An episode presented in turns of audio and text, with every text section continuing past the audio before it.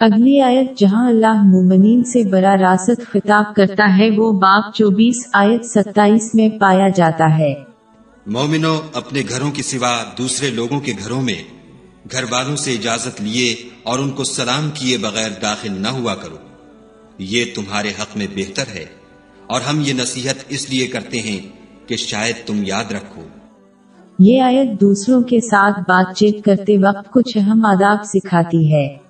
کوئی مسلمان اپنے رشتہ داروں کے ذریعے بلاواسطہ یا بلاواسطہ مالک کی اجازت کے بغیر کسی گھر میں داخل نہ ہو۔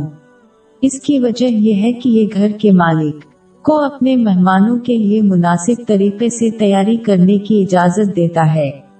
در حقیقت، اس دن اور دور میں جہاں زیادہ تر لوگوں کے پاس موبائل ہے، یہ بہتر ہے کہ ہمیشہ غیر اعلانیہ ظاہر کرنے کے بجائے پہلے سے کال کریں۔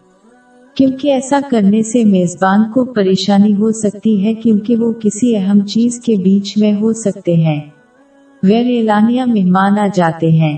ایک سچے مسلمان کی یہ خصوصیت ہے کہ وہ دوسروں کے لیے مشکل سے حتی علامکان گریز کرے۔ مرکزی آیت کا اگلا حصہ اس بات کی طرف اشارہ کرتا ہے کہ یہ ضروری ہے کہ نہ صرف دوسروں کو سلام کا اسلامی سلام پیش کیا جائے بلکہ اپنے عمل سے اس اعلان کی تائید کی جائے۔ یہ منافقت سمجھا جا سکتا ہے کہ کسی کو زبانی طور پر سکون پہنچایا جائے، پھر بھی کسی کے اعمال کے ذریعے اسے جذباتی یا جسمانی طور پر نقصان پہنچایا جائے۔ یہ دوسروں تک اسلامی سلام کا پیغام پہنچانے کا صحیح مفہوم ہے۔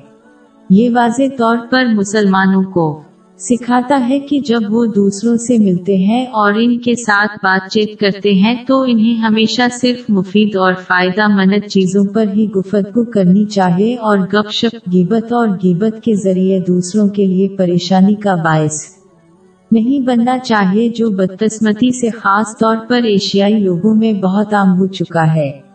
باب چار، آیت ایک سو چودہ۔ ان لوگوں کی بہت سی مشورتیں اچھی نہیں۔ ہاں اس شخص کی مشورت اچھی ہو سکتی ہے جو خیرات یا نیک بات یا لوگوں میں صلح کرنے کو کہے۔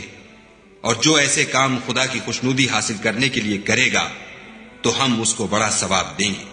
یہ عجیب بات ہے کہ مسلمان رشتہ داروں اور دوستوں کے ساتھ تعلقات کو برقرار رکھنے کے ہم فریضے کو پورا کرنے کا دعویٰ کرتے ہوئے باقاعدگی سے ایک دوسرے سے ملنے جاتے ہیں، لیکن دوسروں کے لیے مسائل پیدا کرنے کے بجائے من پھیلانے کے اس اہم فریضے کو ادا کرنے میں ناکام رہتے ہیں۔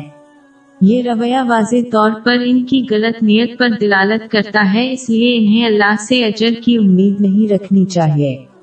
در حقیقت، اس بات پر منحصر ہے کہ جب وہ دوسروں سے ملنے جاتے ہیں تو وہ کس طرح بدتمیزی کرتے ہیں، وہ صرف گناہوں کے ساتھ داخل ہوں گے اور نکلیں گے۔